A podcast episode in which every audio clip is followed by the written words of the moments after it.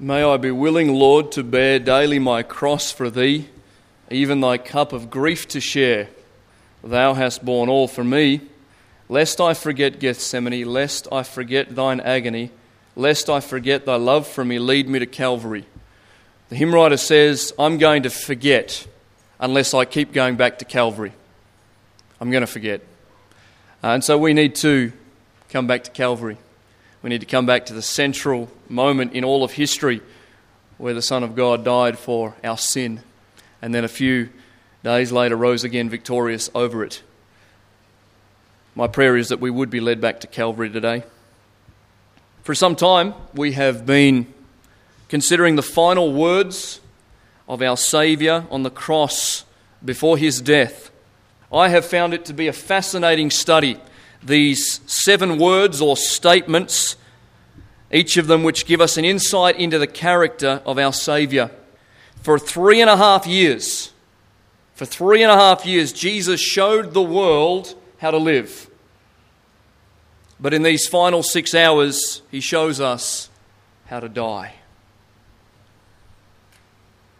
We've previously looked at the word of forgiveness. Luke 23 34 says, Father, forgive them, for they know not what they do. We've looked at the word of salvation. Truly I say to you, today you'll be with me in paradise. Luke 23 43, the thief on the cross.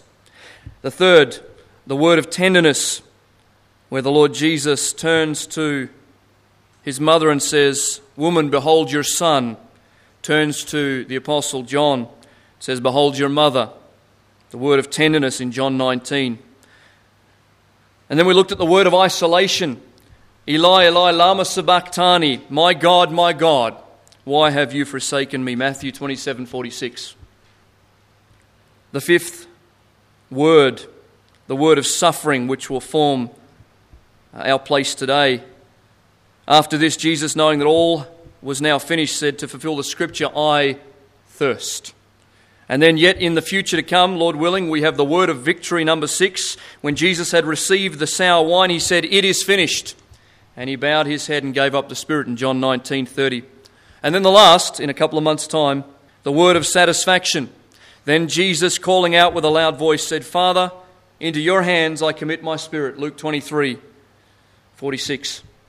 This morning we're going to look at the fifth of those seven sayings as we consider the word of suffering the word of suffering. Turn with me, please, to John chapter 19, and if you would find verse 28 in your scriptures there.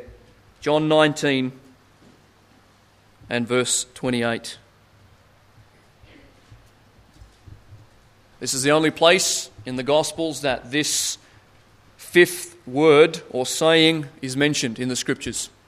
This is the only place. John 19, beginning in verse 28. Let me read that to you, please.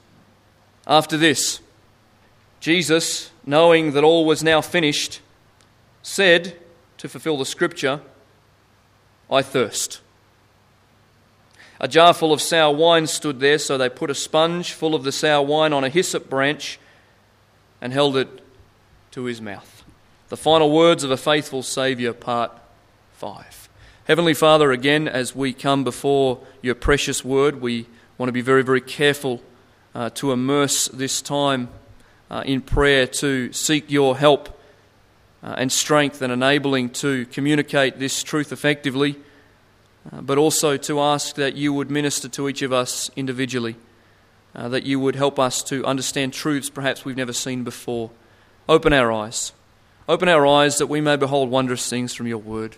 Thank you for uh, this fifth saying. Thank you for all that it involves.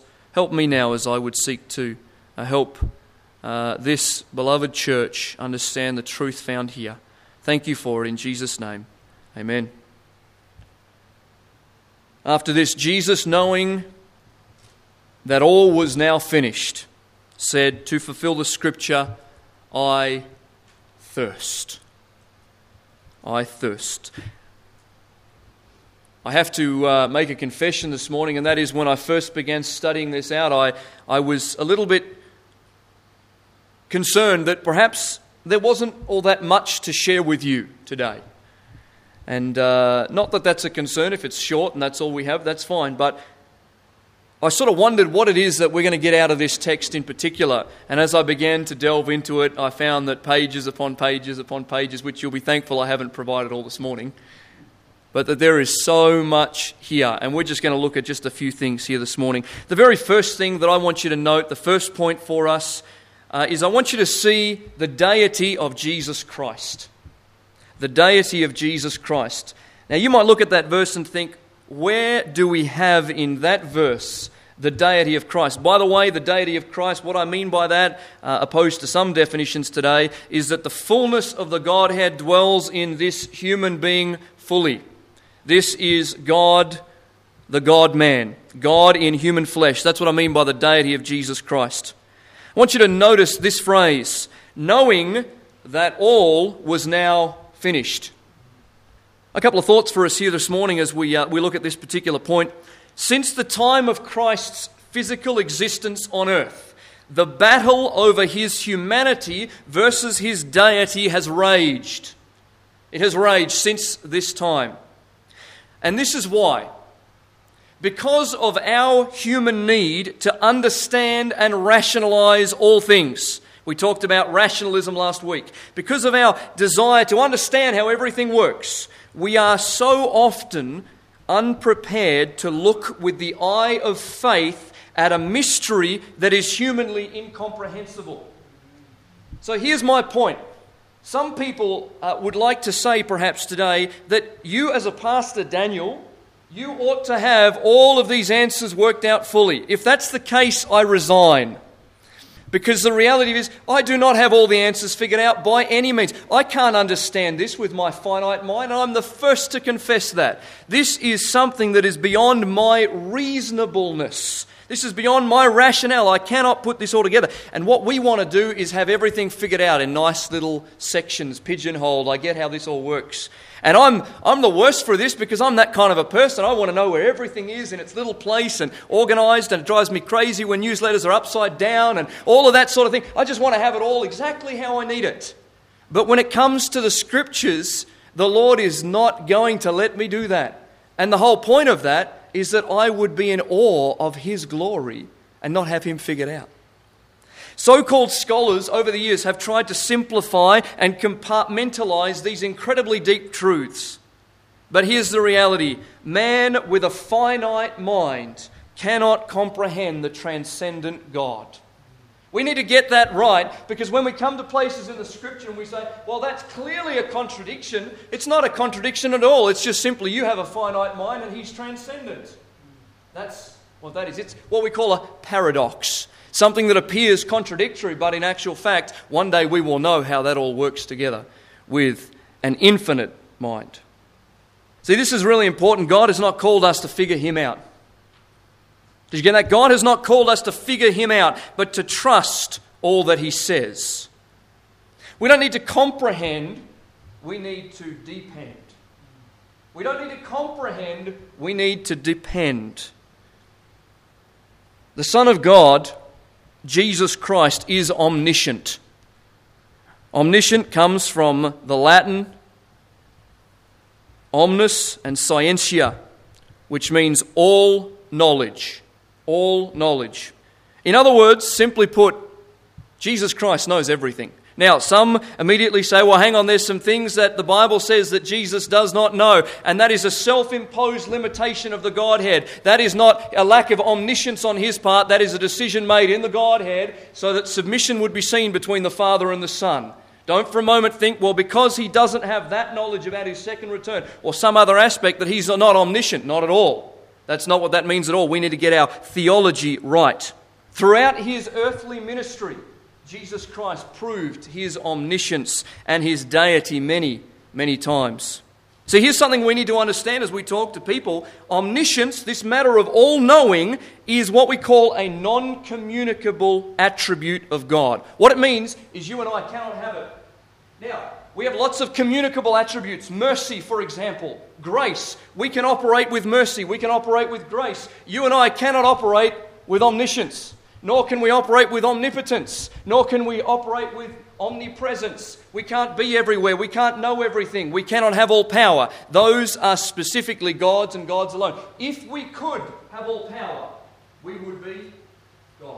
If we could have all presence, we would be God. That's how we know that the devil and all of his angels do not have all knowledge. They do not have all presence. They do not know what's going on in our minds. They do not have all power. God and God alone has those non communicable attributes. We cannot achieve omniscience by any conforming to the image of God. In fact, we will not have omniscience when we get to heaven, because to do that, we will be God and we are not God. The omniscience of Christ is one of many, many proofs in the New Testament, I believe, of God's, uh, the Son's deity. The fact that he is God in the flesh. Just want to give you a few verses here for your consideration, just by way of some, uh, some introductory thoughts. In John chapter 1, we're not going to turn there, 47 to 48, you might recall Jesus saw Nathanael coming towards him. And he said to him, Behold, an Israelite. Indeed, there is no deceit in him. Nathanael said to him, How do you know me? Jesus answered, Before Philip called you, when you were under the fig tree, I saw you. Now that, that encourages my heart because here's a man who has no idea who the Jesus of Nazareth is, and Jesus says, Here's a guy who has no deceit within his heart. Here is an Israelite with whom there is no guile. And, and Nathanael amazingly said, How do you know me? I saw you. I was right here, Jesus says, but I saw you when Philip came to you. That gives me uh, great joy to know that he's not only omniscient there, but omnipresent as well. John 13, 11. For he knew who was to betray him. That's why he said, Not all of you are clean. The Lord Jesus knew specifically who it was that was going to betray him. In John 16, 30, now we know that you know all things and do not need anyone to question you. You know all things. In John 21, 17, you remember when the Lord Jesus uh, says to Peter, Do you love me? Do you love me? Do you love me? Do you remember in that one of those instances on the third time, John 21, verse 17? He said to him the third time, Simon, son of John, do you love me? Peter was grieved because he said to him the third time, Do you love me? And he said to him, Lord, you know everything. You know that I love you. Jesus said to him, Feed my sheep. A couple more for you. Matthew 12, 25 knowing their thoughts. He said to them, Every kingdom divided against itself is laid waste, and no city or house divided against itself will stand. Time and time again, the Lord Jesus proved that he was able to reason the thoughts and intents of the heart. In Luke 6 8, the same thing, but he knew their thoughts.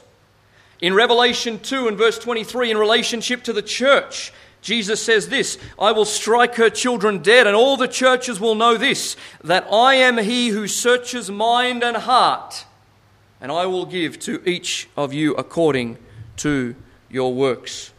No prophet, no apostle, no preacher ever operated with omniscience. None. This is God in the flesh. And that's just one instance of a non communicable attribute that is obviously present in the Son of God. But our focus this morning is not so much on the deity of Christ. I want you to see point number two in our text the fulfillment of Scripture in Jesus Christ. We see in this text, after this, Jesus, knowing that all was now finished, said, To fulfill the Scripture. I sort of like it how, you know, the, the translators here have put this in brackets, and yet, in actual fact, this is absolutely massive uh, this particular comment that the scriptures would be fulfilled in Jesus Christ. Here's what the Lord Jesus knew He knew who He was. He was not under any illusion as to who He really was. And He knew that the scripture had been prophesied. In the final moments of His earthly life, the Lord Jesus says, I thirst. And in saying that and the what happened after that, he fulfilled a 1,000 year old prophecy. We read about it in Psalm 69, verse 21, where David says this For my thirst they gave me sour wine to drink. Messianic prophecy. Up until this point, not a drop of liquid had touched the lips of the Lord Jesus Christ. And knowing the scriptures, he says, I thirst. The soldiers, hearing this, respond. The Bible tells us that a jar full of sour wine stood there. So they put a sponge full of the sour wine on a hyssop branch and held it to his mouth. Now, I had to ask myself the question what are the chances that one of the soldiers had some of his own sour wine with him? What are the chances that there was a sponge available? What are the chances that a hyssop branch and willingness on the part of the soldiers to actually give it to the Son of God? In a moment, I'm going to explain that there were two opportunities for a drink on the cross for the Lord Jesus. This one is quite strange. The first one is not. Here's what I mean by this this is not to be confused with another portion of Scripture that tells us in Matthew 27 34 that he was offered wine mixed with gall. This is not the same thing. This is a normal situation where the Romans would offer the Lord Jesus a drink which was uh, wine which had, was mingled with myrrh, and it was a substance used to deaden the pain for those victims on the cross. That's the one that, when put to the mouth of Christ, he would not drink it. Remember that passage of Scripture? That's the first time. That's the normal situation. You would give that to the, the suffering individual just out of pure mercy so that they don't there literally have to struggle all the way through. But you know, when we read about the Lord Jesus, he refused that first substance because he was called to suffer. And later on, it would not be true for him to say that he suffered to the extreme, therefore, you ought to also, if the Lord Jesus had taken some substance that would have deadened that pain. This is not the wine mixed with gall that we're looking at. This second liquid, later on provided for the Lord Jesus, is referred to as sour wine. This is the cheap vinegar of the soldiers. This is what the soldiers literally would have had with them out there in the hot Palestinian sun in order just to quench their thirst for a moment. And it's this substance that the Lord Jesus drinks moments before his death, and the prophecy is fulfilled. So let me just put you in the picture. He's refused earlier this drink, the wine mixed with gall. So he still hasn't had a drop. And knowing the scriptures are to be fulfilled, here the Lord Jesus says, I thirst. And in response to that, a soldier or a group of soldiers graciously provide him with their own substance on that occasion. Is that not a providential work of God? Is that not God fulfilling his scriptures right there? And the forces of the devil can't even stop the, uh, the fulfillment of the scriptures? What an incredible moment this is in history. And I find as I study my Bible, that throughout the death and the life and the resurrection and the ascension of the Lord Jesus Christ, that at my most recent tally, the Lord Jesus fulfilled 456 Old Testament prophecies. 456. And that number's probably wrong because they're just the ones that I can get together. 456 prophecies throughout the life of this man. I want to just whet your appetite now. Some of you are going to say, oh no, not 456 points. How are we going to get through this? It's okay, I'm not giving you 456. Let me just whet your appetite by way of Him being the fulfillment of Scripture. And this is a wonderful proof, the evidence of Jesus Christ, that He really is the Son of God promised. Well, the Bible tells us that the Messiah, first of all, would be born, would come through Abraham and bless all nations. Genesis 18, Acts chapter 3 fulfilled. Second one, the Messiah would come from the tribe of Judah. Genesis 49 and Hebrews 7. The Messiah would be born in Bethlehem. Micah chapter 5, Matthew chapter 6. The first um, instance is the Old Testament, the new one. Uh, the second is the New Testament. The Messiah would be born of the lineage of David. Isaiah 9 6 and Matthew 1 1. Number 5, the Messiah would be born of a virgin. Isaiah chapter 7, fulfilled in Matthew chapter 1. Number six, the Messiah would be rejected by the rulers and leaders of his day. Psalm 118, Matthew 21. Number seven, the Messiah would come riding on a donkey. Zechariah 9 9 and Mark chapter 11. Number eight, the Messiah would bring hearing to the deaf, sight to the blind. Isaiah 29, Matthew 11. Number nine, the Messiah would usher in a new and everlasting covenant. Jeremiah 31, Hebrews 10. The Messiah would be the Redeemer. Isaiah 59, Romans 11. The Messiah would be hung on a tree as a curse for us. Deuteronomy 21, Galatians chapter 3. The Messiah would be falsely accused. Psalm 27, verse 12, Matthew 26, 60. The Messiah would be struck on the head. Micah 5, 1, Matthew 27, 30. The Messiah would be betrayed by a friend. Psalm 41, 9, Matthew 26, 23. The Messiah would be despised and rejected. We just read that. Isaiah 53, Luke chapter 17. The Messiah would be numbered with the transgressors. Isaiah 53, Matthew 27. The Messiah would be sinless and yet bear our sins. Isaiah 53. See how important that particular chapter is? Matthew 27. The Messiah would be pierced. Zechariah 12, 10. John 19, 34 to 37. The Messiah would be raised from the dead. Psalm 16, 8 to 11. Luke 24, 6 to 8. The Messiah would ascend on high. Psalm 68 and Luke 24. That's just 20 of 456 prophecies regarding our great King. In every sense, in every sense, Jesus is the fulfillment of the Scriptures. Now, we believe the Scriptures regardless of anything external. We believe the Scriptures regardless of mathematic probabilities. But let me just, let me just add one more thing here for you. It was interesting some years ago when Professor Stoner, along with 600 students at Westmont College, selected just eight. Eight of the prophecies regarding Jesus and entered them into a supercomputer. The results were startling and incomprehensible. The probability of these eight prophecies coming true in the life of Jesus was 10 to the power of 17. That is 10 with 17 zeros on the end. That's the probability of that occurring. Then, following from that, they thought, let's take 48 of the major prophecies and put them into this computer, and the probability came out as 10 to the power of 157. So I don't know if you can work out what number that is. If you can, let me know. That is the probability that all of those things could truly come to pass in an individual's life. And this is what Professor Stoner said at the end of the uh, experiment. Any man who rejects Christ as the Son of God is rejecting a fact proved perhaps more absolutely than any other fact in the world. That was his summary. So we see Christ is the, the fulfillment of Scripture. I know we know that, but sometimes a reminder is helpful.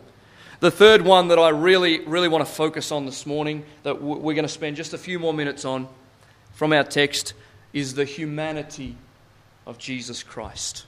The humanity of Jesus Christ.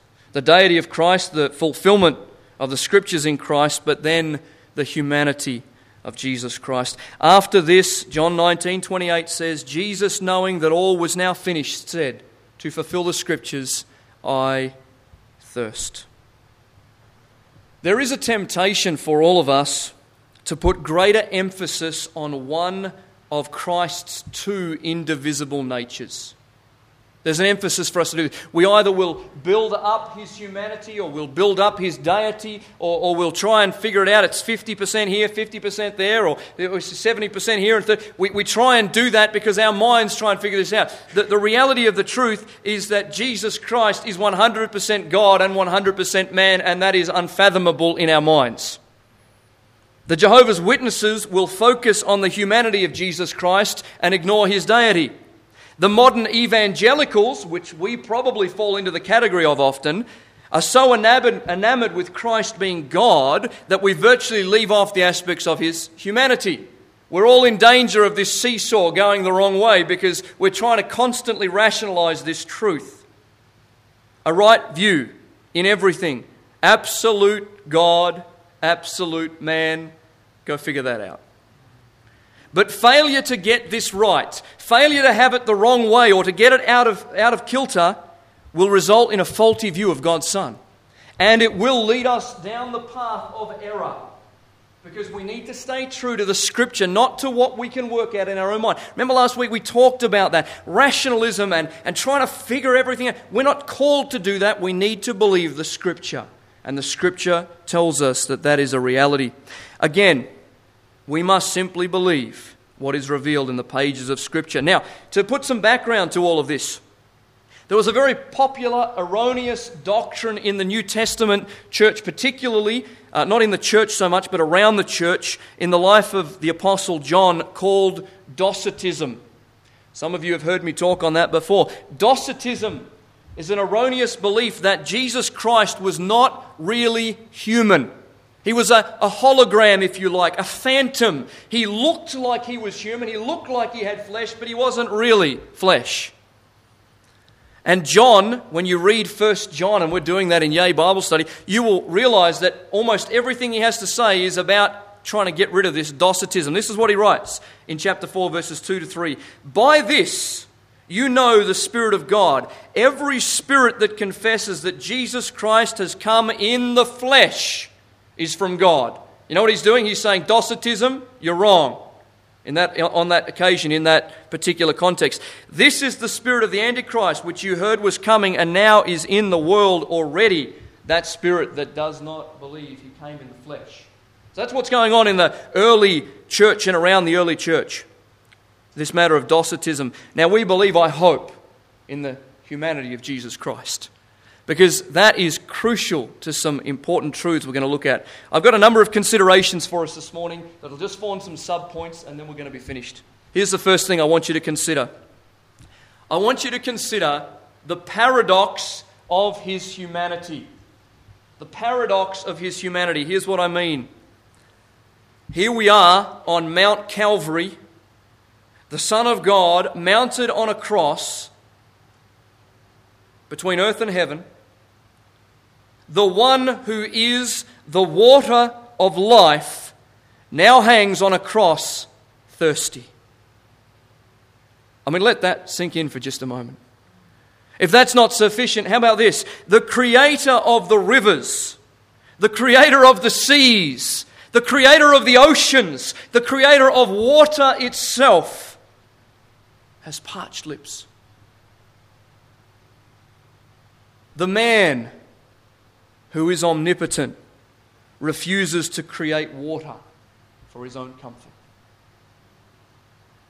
The one who commands the entire host of heaven, uh, to which one day every single thing will bow and confess, This is Jesus the Lord, at an instant can call any number of heavenly hosts for just a cup of water like that.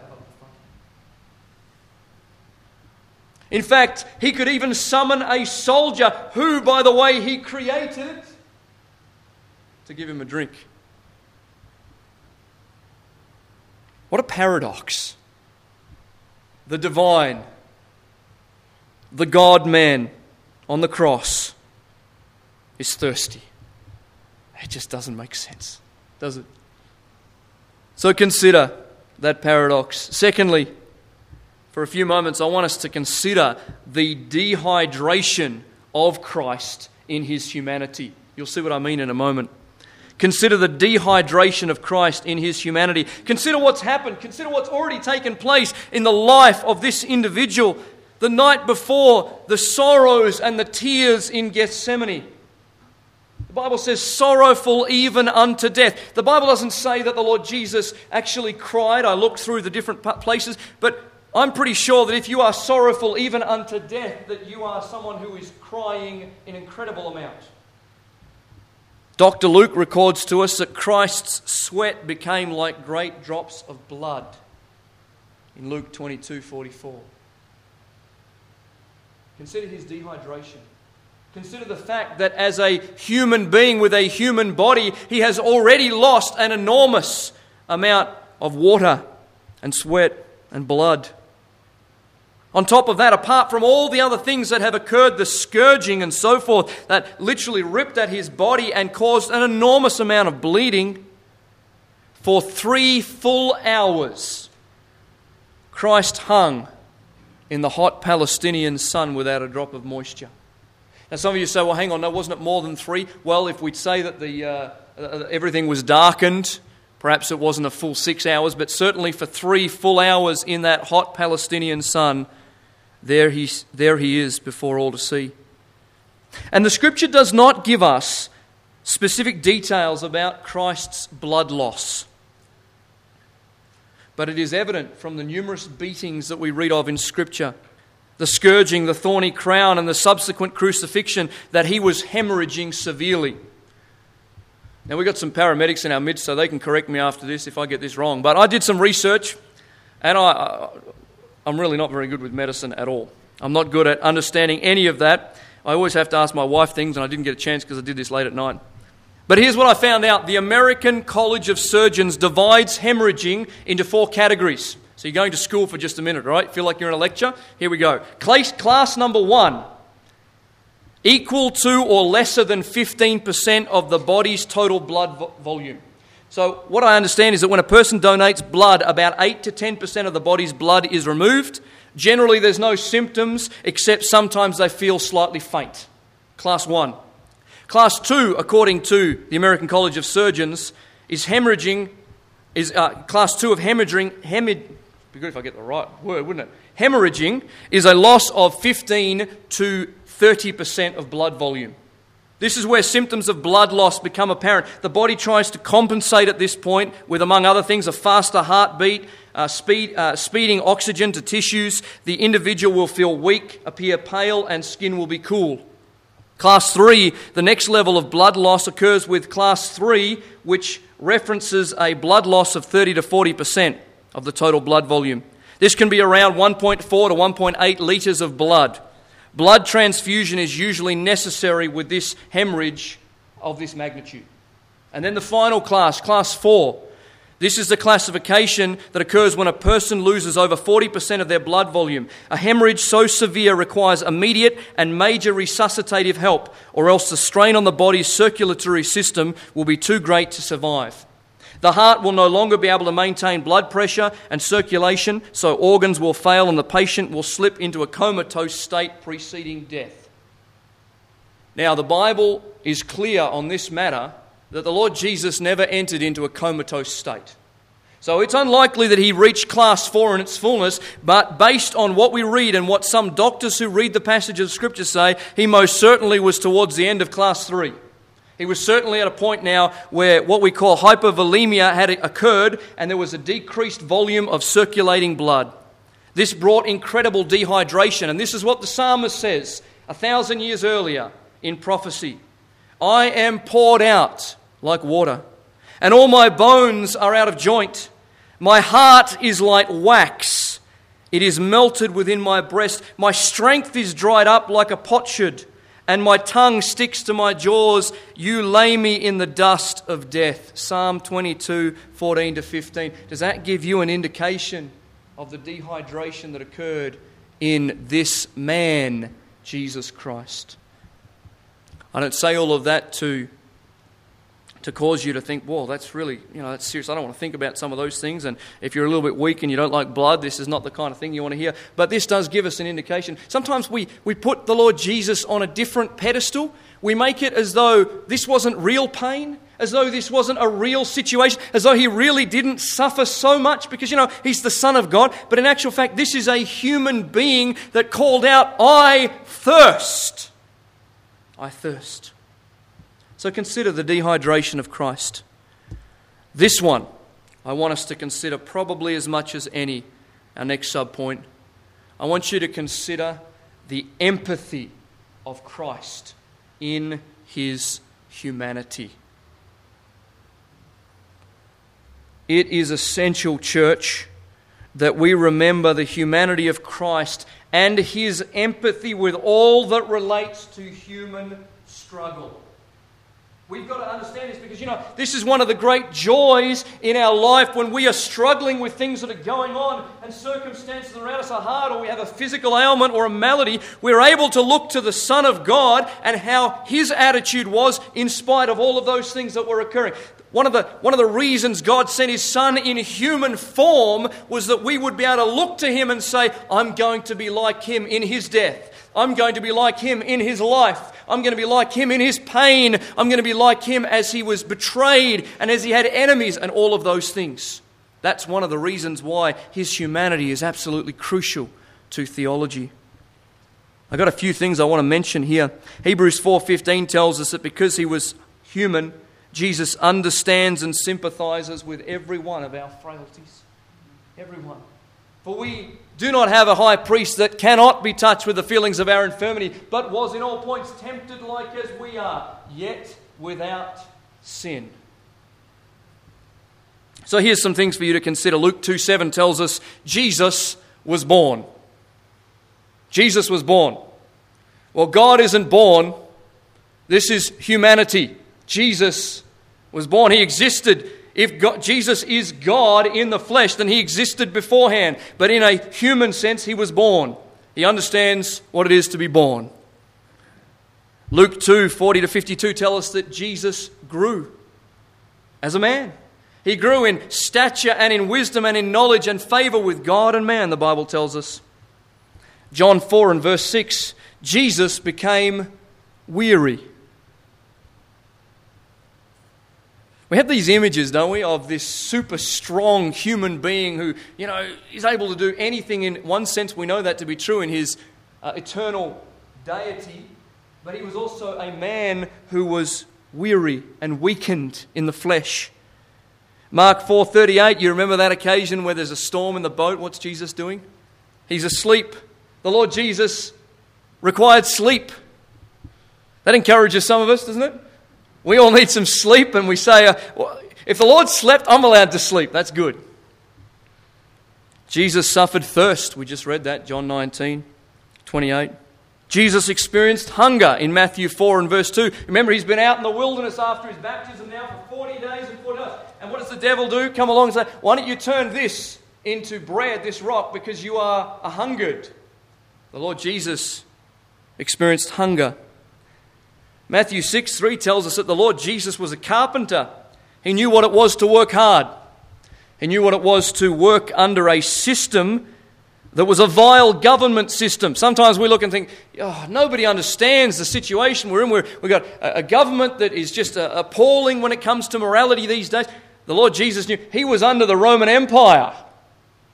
And I don't have to tell you some of the things that happened in the Roman Empire, things that are not happening in our current day yet. Jesus grew physically weak, Matthew 4:11, Luke 23:26. Jesus wept, John 11:35. Jesus faced vehement temptation. May I say, when you say the temptation for me, uh, nobody else understands. Jesus Christ experienced temptation at a velocity that none of us will ever experience. The devil's personal presence was constantly seeking to bring the Son of God down. Don't think for a moment that your temptation is somehow not what the Lord Jesus understands. In Luke 9:22, the Lord Jesus knew rejection. Ever feel rejected? Ever feel like people are against you? Ever feel like family? You know, I've tried so hard, they just reject me. Lord Jesus knew what rejection was. He knew what rejection was more than any other man in history. John 6 Jesus suffered loss. Remember that time where he says, Unless you eat of my body and drink of my blood as a metaphor, says you cannot be my disciples. And the Bible says that Many that day decided, we're not going to be your disciples anymore. Jesus suffered loss. That, that, that hurt the Lord Jesus. So the hurt that we see in the Lord Jesus, that's not sin. That's what it is to be human. Hurt in itself is not a sinful thing. And the Lord Jesus understood what hurt was. He understood what it was to suffer loss. He understood these things. In John 20, verse 9, Jesus was misunderstood. He's telling the crowd something, and the crowd misunderstands. You ever felt misunderstood? Savior was misunderstood. In Mark 15, verse 3, the Lord Jesus was falsely accused. People pointing the finger at you and say, Hey, listen, what you've done here, I, I haven't done that. And yet you, you seek perhaps to help people to see, I haven't done that, and yet they still believe the worst about you. The Lord Jesus knew what it was to be falsely accused. Here's one that perhaps we don't think of in terms of this, even though we know it to be true. The Lord Jesus was physically abused in every sense of that word. When I talk to people who have uh, had some kind of physical abuse in their history, the very first person that I go to is this person right here. Because if there was ever an individual who understood physical abuse and it was not worthy on any sense, no punishment was worthy of this man, he understood physical abuse. John 19 3. The Lord Jesus even understood sexual abuse. You say, what? He was exploited before everyone. And don't believe the pictures that you see. I understand why they cover up the Lord Jesus uh, in the, the various parts of his body, but the reality of it was the Roman situation was that a person would be completely naked on the cross. The Lord Jesus, before the crowd there, didn't have a little loincloth on. He was completely exploited in every sense. History tells us that. And and even those who would say, well, sometimes, you know, they, they, they wrapped a loincloth around these individuals. Uh, this was a man they hated to the extreme.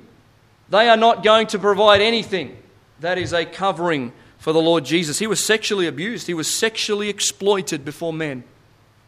Maybe you have had something in your history. And then, of course, in Luke 23 46, Jesus died. Jesus died. God didn't die because God cannot die. Uh, I must admit, um, I appreciate, um, is it John or Charles Wesley, and can it be? Uh, but the reality of it is that my God should die for me. I understand again what he's saying, but the truth is, God cannot die. But in his humanity, the Lord Jesus died. The Lord Jesus died. You know, Jesus understood homelessness and poverty. Matthew 8 20. You're struggling for finance at the moment, wondering, Lord, what it is, what, how, are you going to work this all out here? Because I don't have any finance, I don't have the means of getting finance, I, I don't have a home, I don't have a lot of things. The Lord Jesus knew that. The Lord Jesus sympathizes with your need because He says, Foxes have holes and birds of the air have nests, but the Son of Man has nowhere to lay his head. Nowhere to lay his head. He had no physical earthly wealth. The Lord Jesus understood betrayal. Matthew 26 45, you may have been betrayed. Someone that you love, look at the Lord Jesus. Three and a half years I spent with this individual. I, I, I spent it, I invested time with Judas Iscariot. I spent time uh, helping him to understand the truth. Now, he knew from the beginning because he's omniscient that this was the one, and yet the Lord Jesus maintained that, and he was betrayed in the garden with a kiss. Some of us understand what it is to be betrayed by those closest to us. Lord Jesus understands that. Maybe nobody else will, but the Lord Jesus does. On the flip side, the Lord Jesus understands the accolades of a crowd. In Luke 19, he comes riding in on a donkey, and all the crowd cheer. He's famous for a moment, and then in just under seven days, that same crowd is going to cry, Crucify him! Crucify him! And then, lastly, and there's so many more, Jesus understood what it was to bear sin, even though sinless. Here's something that I've heard a lot of Christians say. Well, you know, yeah, sure, the Lord Jesus understands everything except he doesn't understand anything about sin. No, that's not true at all. That's not true at all. The Lord Jesus, though sinless, he bore your sin he literally bore in his body, in his stripes, in who he was, your sin and my sin. He fully understands the concept of sin, though he is without sin. So when you say things like, you know what, the Lord Jesus doesn't understand, he doesn't understand in one sense what it is to have a sinful flesh. That's true. But he understands what it is to bear sin. I want you to consider the empathy of Christ in his humanity and apply that to your life this morning with whatever it is that you are facing. And then the last thing before we close this morning is I want you to consider your own thirsty soul. Consider his thirst, but now I want you to consider your own. Turn it to ourselves. As we consider this thirsty Christ, and as we partake at his table in remembrance of him in just a little while, I want to state a few truths here for us. First of all, thirst is the natural state of a human being. We are naturally thirsty. Just ask a mother who's just had a, uh, a newborn child. That child is thirsty, and it wants you to know that it's thirsty. We had the opportunity of, uh, of going to see some people recently who've only had a child not too long ago, and uh, I don't know all the ins and outs of all of that, but I know that there are times, you know, four to five hours constantly, you, are flat out with this reality the thirst. We are born thirsty. But you know what? Every soul, every soul is athirst, and every soul seeks satisfaction. Henry Scougal, a Scottish theologian, writes The soul of man hath in it a raging and inextinguishable thirst. Ravi Zacharias, most of you would be familiar with as an apologist, says No matter how much we try to run away from this thirst for the answer to life, for the meaning of life, for the intensity only gets stronger and stronger. We cannot escape these spiritual hungers. As humans, we pursue soul satisfaction. There is something within us that says, I have to find satisfaction. But here's what normally happens we turn to pleasure. We turn to alcohol. We turn to sex. We turn to money. We turn to power. We turn to fame. We turn to prestige. We turn to all of these things that we find localized in the world. We even pursue medications and drugs to deaden the emptiness and void within. We ignite the passions and sensations of the body. We even sometimes go to such extremes of self flagellation, masochism, and so forth in order to feel something. I've spent many times with young people who have got to such a point in their life where they are now involved in hurting themselves because uh, there's just within me, I just want to feel something, they say. So far have we gone to try to find some kind of pleasure or happiness that even that which hurts has become something that I want to inflict upon myself. That's where we end up when our soul is not satisfied in Christ alone. You see, the supreme issue in the culture and even in the church is Jeremiah 2.13, where Jeremiah says, For my people have committed two evils. They have forsaken me, the fountain of living waters, and they have literally hewed them out cisterns that are broken and can hold no water. And so, church, let me remind you this morning that if you have tasted of the fountain of life, if you've tasted of this Jesus Christ who provides all in all, you are complete in Him. Why? Oh, why do we go over here and dig a cistern that is broken, that holds murky water, and that it cannot satisfy? Why do we go to the world to find our satisfaction when we know that it is fully in Jesus Christ? The moment of your conversion, you knew that you knew that He was the answer you had long been looking for. But you know what happens? We get comfortable in our lives, and suddenly we move our attention away from the total soul satisfaction that's in Him and Him alone and we begin to wander over here and we find a little bit of satisfaction, temporary satisfaction, some pleasure of the world, that's never going to fulfill our soul's need. It must be in Jesus Christ. In fact, it was the Lord Jesus who met a lady by the well in Samaria, and he said, Everyone who drinks of this water from this well, you're going to be thirsty again. He said, Whoever drinks of the water that I will give him will never be thirsty again, because the water that I will give in him, give him, will become in him a spring of water welling up into eternal life. So here's the concluding comments. Amazing truths. The Creator God became physically thirsty in order that we might be spiritually satisfied. Did you get that? The Creator God became physically thirsty that we might be spiritually satisfied.